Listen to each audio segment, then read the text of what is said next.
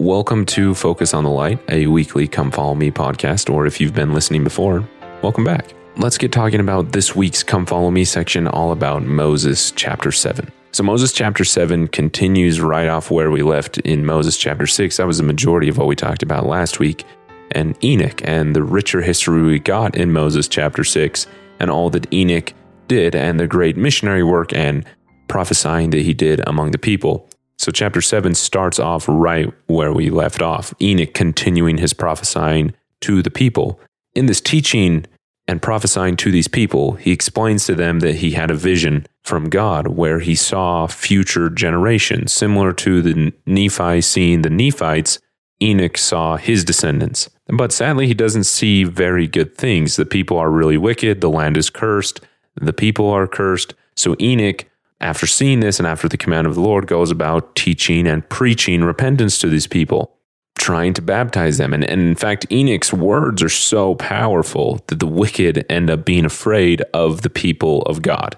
And so you get this weird kind of contrast that while Enoch is teaching these people, begging for repentance, they have this weird fear of the people of God because of the power of Enoch's words.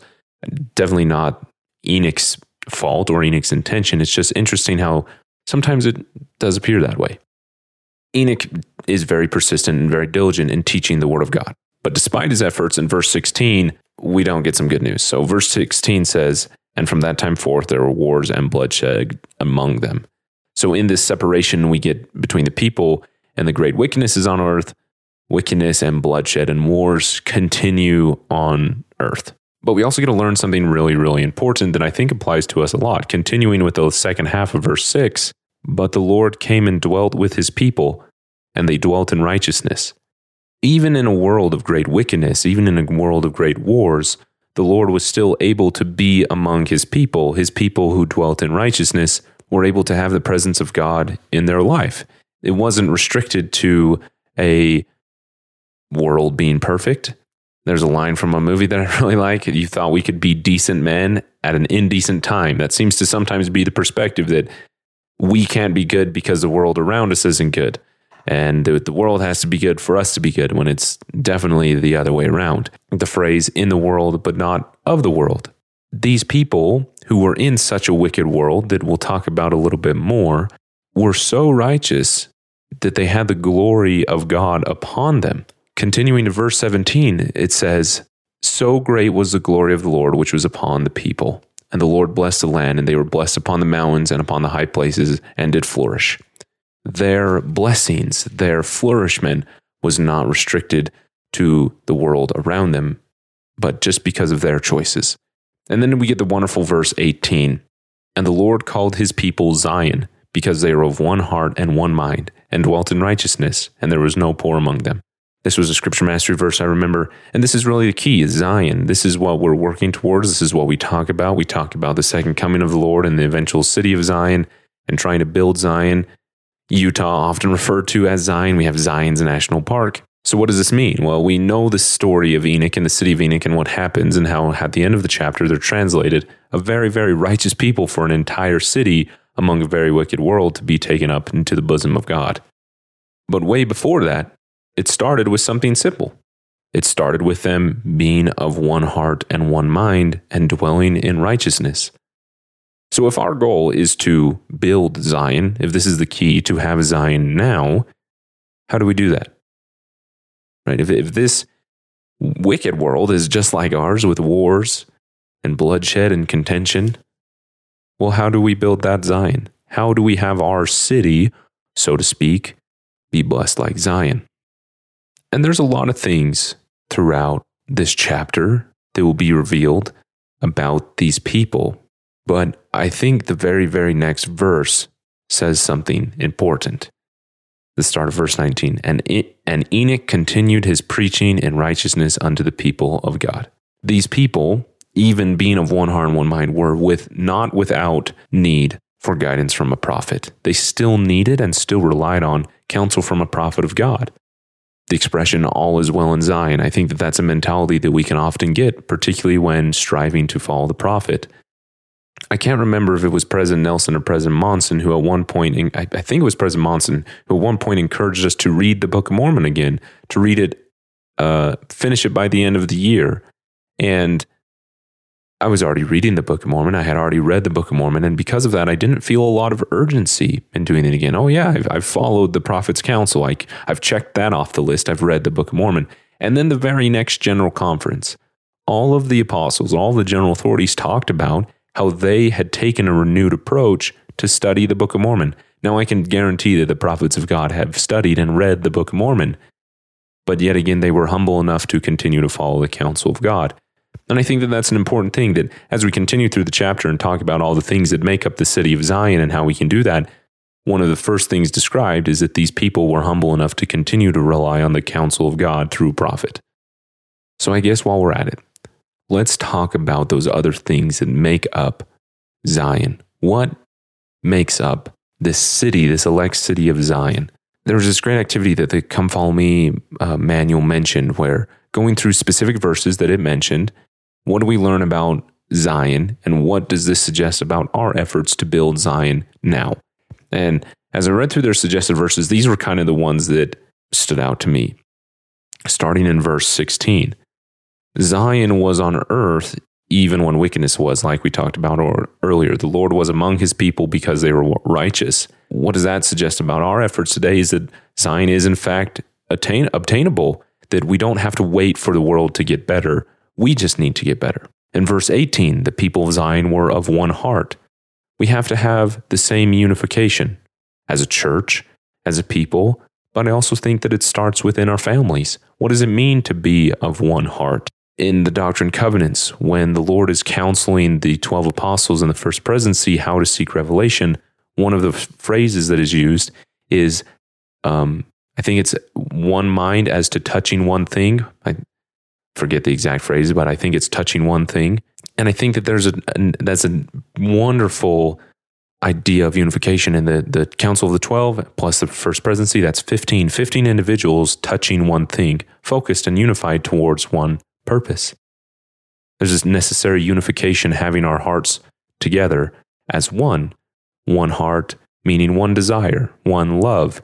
That's very, very great place to start. Also in verse 18, there is no poor among Zion.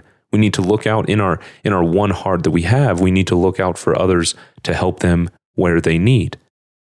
In verse 21, as part of Enoch's visions, he later sees years later when Enoch is when the city of Zion is taken up. But before that, there was the amount of time that had to go from that.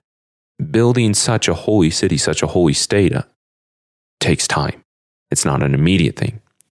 Verse 27 the Holy Ghost fell upon many. The presence of the Holy Ghost was among the people.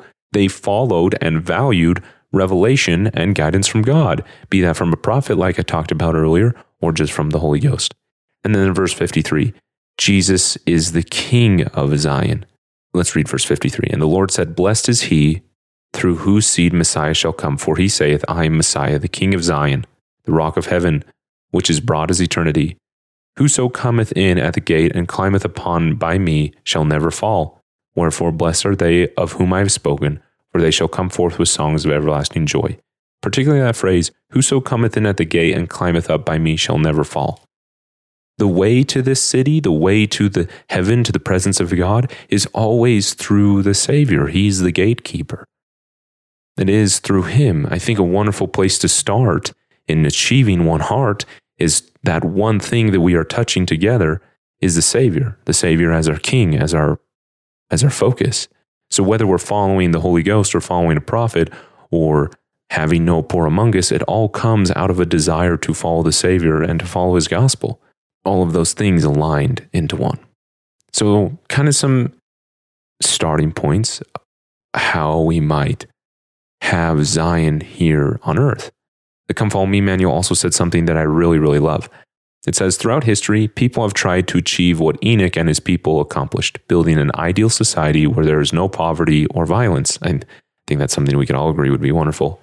As God's people, we share this desire. We call it building Zion, and it includes, in addition to caring for the poor and promoting peace, making covenants, dwelling together in righteousness, and becoming one with each other and with Jesus Christ, the King of Zion. Because the work of establishing Zion continues in our day, it's helpful to ask how did Enoch and his people do it? How did they become of one heart and one mind despite the wickedness around them?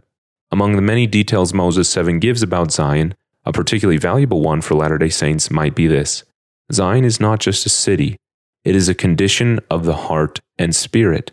Zion, as the Lord has taught, is the pure in heart. So perhaps the best way to build Zion is to start in our own hearts and homes. This idea of Zion, I think, is a, is a really, really wonderful idea. And I want to talk about this very carefully and respectfully for a minute. There's a lot of things that have been very topical politically, especially here in the United States, about equality, about equal rights, about equal opportunity, about the better distribution the, and, and a better distribution of wealth and resources and opportunity and so on and so forth. And it seems to me, in my perspective, that the common conversation piece behind this is that the system, the US system, be that the economic or political or justice system, whichever one you want to pick, that this system that our world and our society is built on is at fault, that it is flawed, that there has been oppression in it, that there has been challenges that we should remove, and that this inequality is the fault of the system, whatever system you want to put in there.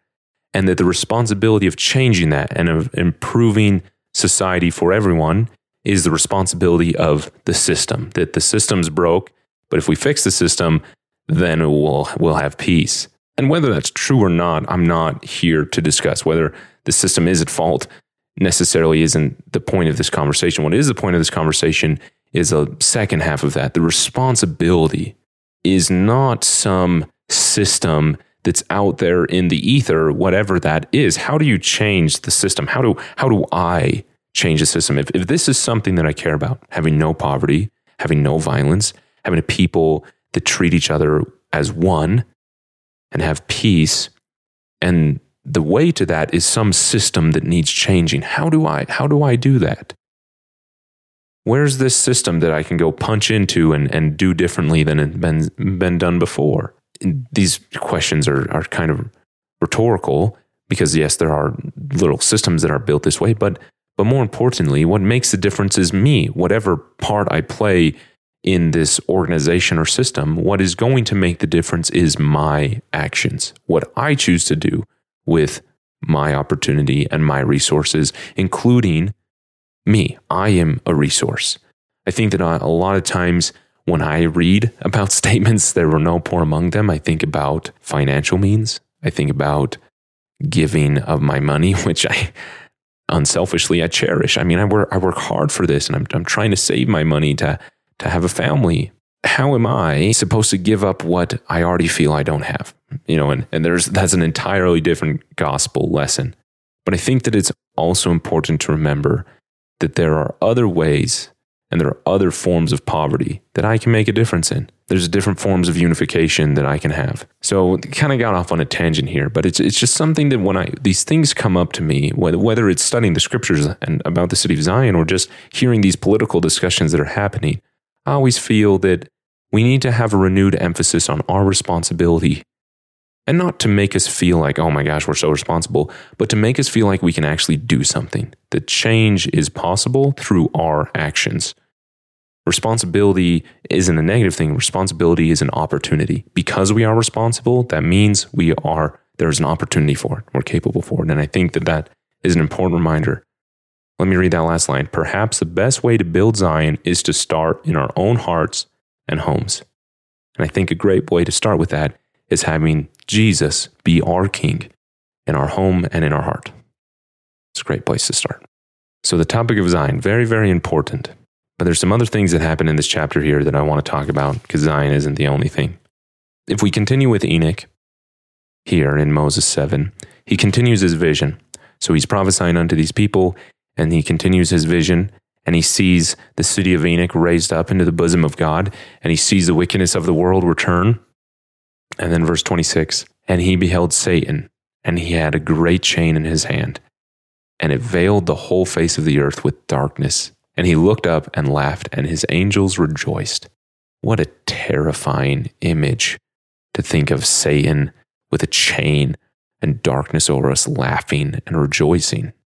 I think that he's probably doing that a lot right now. And you compare that a few verses down in verse 28. And it came to pass that the God of heaven looked upon the residue of the people and he wept. This God is our Father in heaven. He is very personally invested in what is happening on earth. And I love Enoch's response to this. As it says, the Lord wept, it says, Enoch bore record of it, saying that, How is it that the heavens weep and shed forth their tears as the rain upon the mountains? And in verses 29 and 30, how is it that thou canst weep, seeing thou art holy, and from all eternity to all eternity? And were it possible that man could number the particles of the earth, yea, millions of earths like this, it would not be a beginning to the number of thy creations, and thy curtains are stretched out still, and yet thou art there, and thy bosom is there, and also thou art just, and thou art merciful and kind forever. I love that verse.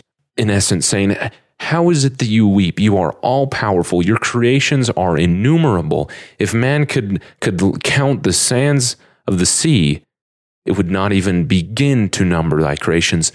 And yet your heart is here with us. And, and yet thou art here with us. And thou art just, which is important. And thou art merciful and kind forever. How powerful to think about that, that the, the all powerful God with numerous creations weeps over us and is kind towards us. That word kind means something extra to me today. A few days ago, I have a different podcast that I do that's about movies, and so I don't talk about it very much. But there was one particular movie that I saw with my wife that was really moving to me. And in every podcast I do over there, I, I like to talk about the messages or meanings. And this particular one used the word kind and about this girl named Suzu who was kind and how her kindness made significant differences in other people's lives. And what her kindness came across as was seeing past the layers of people that everyone else in the world was labeling them as and being a little bit harsh towards. And she saw the hurt underneath, or she saw the child underneath, or she saw the heartache underneath and sought after them and, and labored after them to find them and to love them. That was her kindness. And, and it's given me a new definition of the word kind. And to think that the Lord is kind to me, that in my layers, in my makeup, that the world looks at and has judgments about, good or bad, the Lord is able to kindly see past that to what's underneath and to seek out that person underneath and to love them. It just means a lot to me. The expression of Venus, in essence, how can thou weep with all this greatness? Thou art so great, and yet how canst thou weep? that's what it says in verse 31. How is it thou canst weep? And I love the Lord's response in verse 32. And the Lord said unto Enoch, Behold, these thy brethren, they are the workmanship of mine own hands. They're mine. And I gave unto them their knowledge in the day I created them, and in the Garden of Eden gave unto them his agency. And unto thy brethren have I said, and also given commandment, that they should love one another, and they should choose me their father. I think it's interesting the order in which those things are phrased. He's given us, he gave us agency, the ability to choose, and then he gave us commandment to love one another and then choose him as our father. I think choose him as our father means obeying the gospel and the commandments. I think that's kind of obvious. But first was to love one another. I think the Lord weeps when we don't follow his commandments, when we don't follow his gospel, the gospel of Christ. But I think he weeps an extra amount when we're hurtful and rude to one another, when kindness is something that we don't offer to others. The first commandment listed in this scripture is to love one another. And I think that that's important to remember. So we continue with Enoch's vision. He continues to see even more wickedness. The Lord talks about he's, how he has prepared a prison for these individuals that are so wicked. Verse 38 A prison have I prepared for them. But I love verse 39 And that which I have chosen hath pled before my face, wherefore he suffereth for their sins, insomuch as they will repent in the day that my chosen shall return unto me, and until that day shall they be in torment. So all the vision that Enoch was seeing before was wickedness, and then Enoch was sent among them to teach repentance. And then, despite that, they didn't listen. Enoch and the city of Zion was taken from the earth. The people became so wicked, a prison was prepared for them. And then, yet again, the Lord says, if they will repent, so many chances He gives. You can see that love He has for us as His creation. He wants to extend the opportunity to repent as long as He can.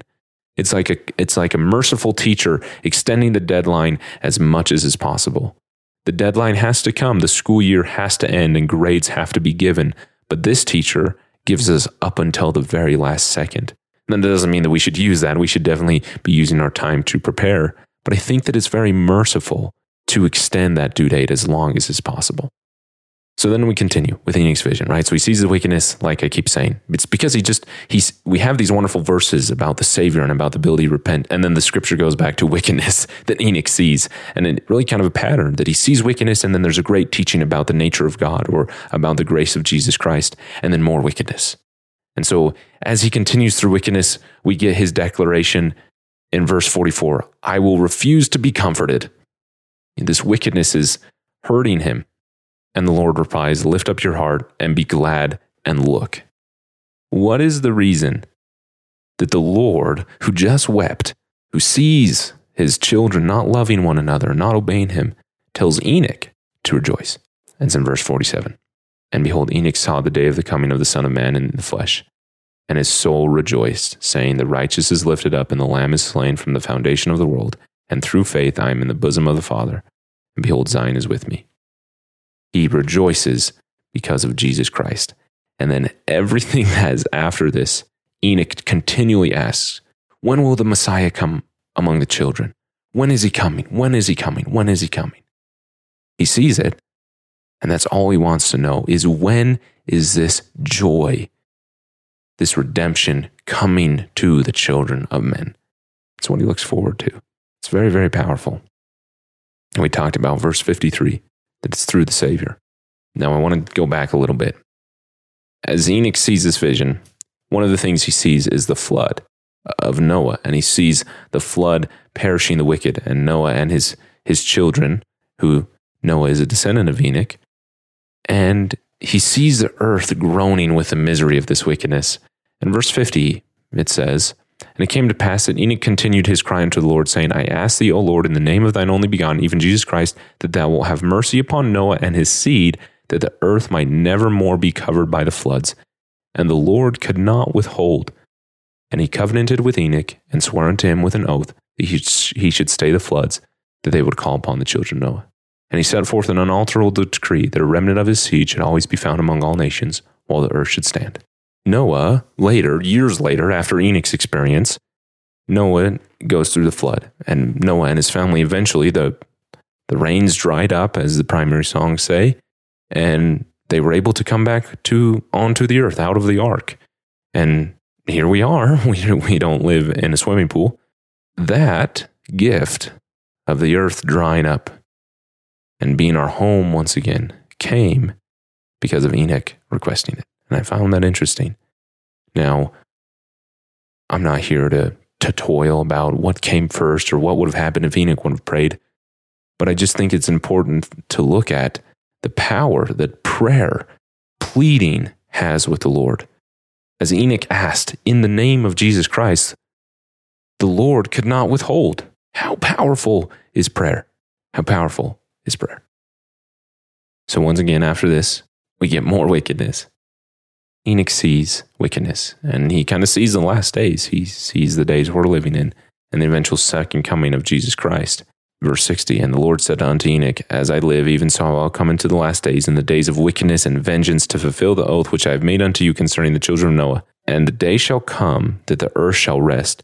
But before that day, the heavens shall be darkened, and the veil of darkness shall cover the earth, and the heavens shall shake, and also the earth and great tribulation shall be among the children of men. Again, that reminds me of the conversation I mentioned I had with Zany a few episodes ago. These, this great destruction that's coming at the second coming is kind of scary. You read that, but remember this last sentence of that verse. But my people will I preserve. The Lord never teaches this destruction without having some type of promise about repentance or about his people being preserved. And then in the next verse, we get the lengths that the Lord goes to to preserve his people. And righteousness will I send down out of heaven, and truth will I send forth out of the earth, like the scriptures, the Book of Mormon, to bear testimony of my only begotten, his resurrection from the dead, yea, and also the resurrection of all men. And righteousness and truth will I cause to sweep the earth as with a flood, to gather out mine elect from the four quarters of the earth unto a place which I shall prepare, a holy city, that my people may gird up their loins and be looking forth for the time of my coming. This work of spreading the gospel with a flood is so that the Lord's people can be preserved. The Lord is gathering you. You are being gathered. At whatever point you are at, you are being gathered to be in that holy city, to be preserved. So, kind of two th- last thoughts as we close out this chapter here as we come in these last few verses. And the first one comes from this verse we're already in, verse 32, the expression, gird up their loins. So I looked this up, I think it was last year. Yeah, it was last year when we were studying the Doctrine and Covenants. So your loins is your pants, uh, particularly at the time of in, in the olden days, in the way, way, way back when when men would wear those long gowns that we see in the Bible videos and those types of things. Their loins was this cloth that would hang kind of about your waist and down along your legs. It was this big, thick uh, cloth, really heavy uh, and dragged to the ground. And so the expression gird up your loins meant that they would, when they would go to battle or when they would have to do work, they, there was this process. It's like, I had to look it up. There's like six steps of girding up your loins, where they would take these loins and they would tie them in a, in a particular fashion about their waist so that it wouldn't hang down and be in the way. But it was a process. It wasn't something that you could do quickly. So the expression, gird up your loins, means, in essence, be prepared. If your enemy comes upon you and you have to gird up your loins in that moment to be able to fight, well, you're donezo. You, your enemy's upon you. You don't have a chance to go through all six steps of girding. You already have to be girded.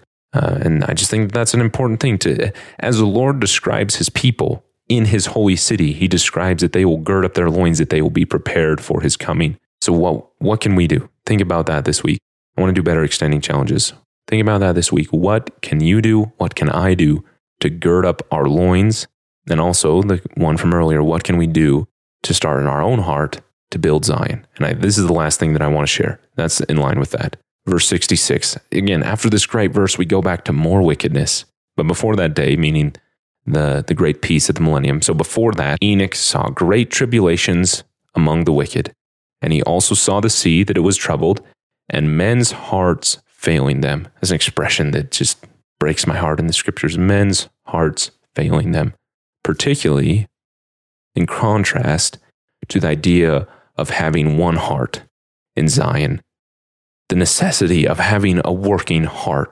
How can we be of one heart if each individual heart is failing? What does it mean to have a failed heart? I think, in my ideas, our heart, as the scriptures describe it, is what guides us, what directs us. Our heart is what we want most, what we seek after, what we love, what we desire. Is that desire, is that seeking after, is that heart failing us? Or is our heart focused on Jesus, the King of Zion, because it is only through him. He is the gatekeeper. The only way into that holy city is through the Savior and his gospel. So think about what can you do to build Zion in your own heart and in your own home? And how can you gird up your loins to look forward to the coming of the Savior? Because it's only through him that we will have that holy city. And I say that in the name of Jesus Christ. Amen. Well, thank you again for listening to Focus on the Light. I never really know how to end these after bearing testimony, but thank you for listening. For those of you that have shared it, thank you for sharing it. If you would like to share Focus on the Light, listening to podcasts is really weird because everybody does it on different apps. And so there's a link, it's a link tree uh, that they can, someone can go and they can choose from their, their favorite podcasting app and they can find Focus on the Light there. So if you want to share the show in the show notes, there's a simple link and you can share it with individuals. They can find Focus on the Light wherever you listen to podcasts. So thank you again for listening, and I will talk to you all next week.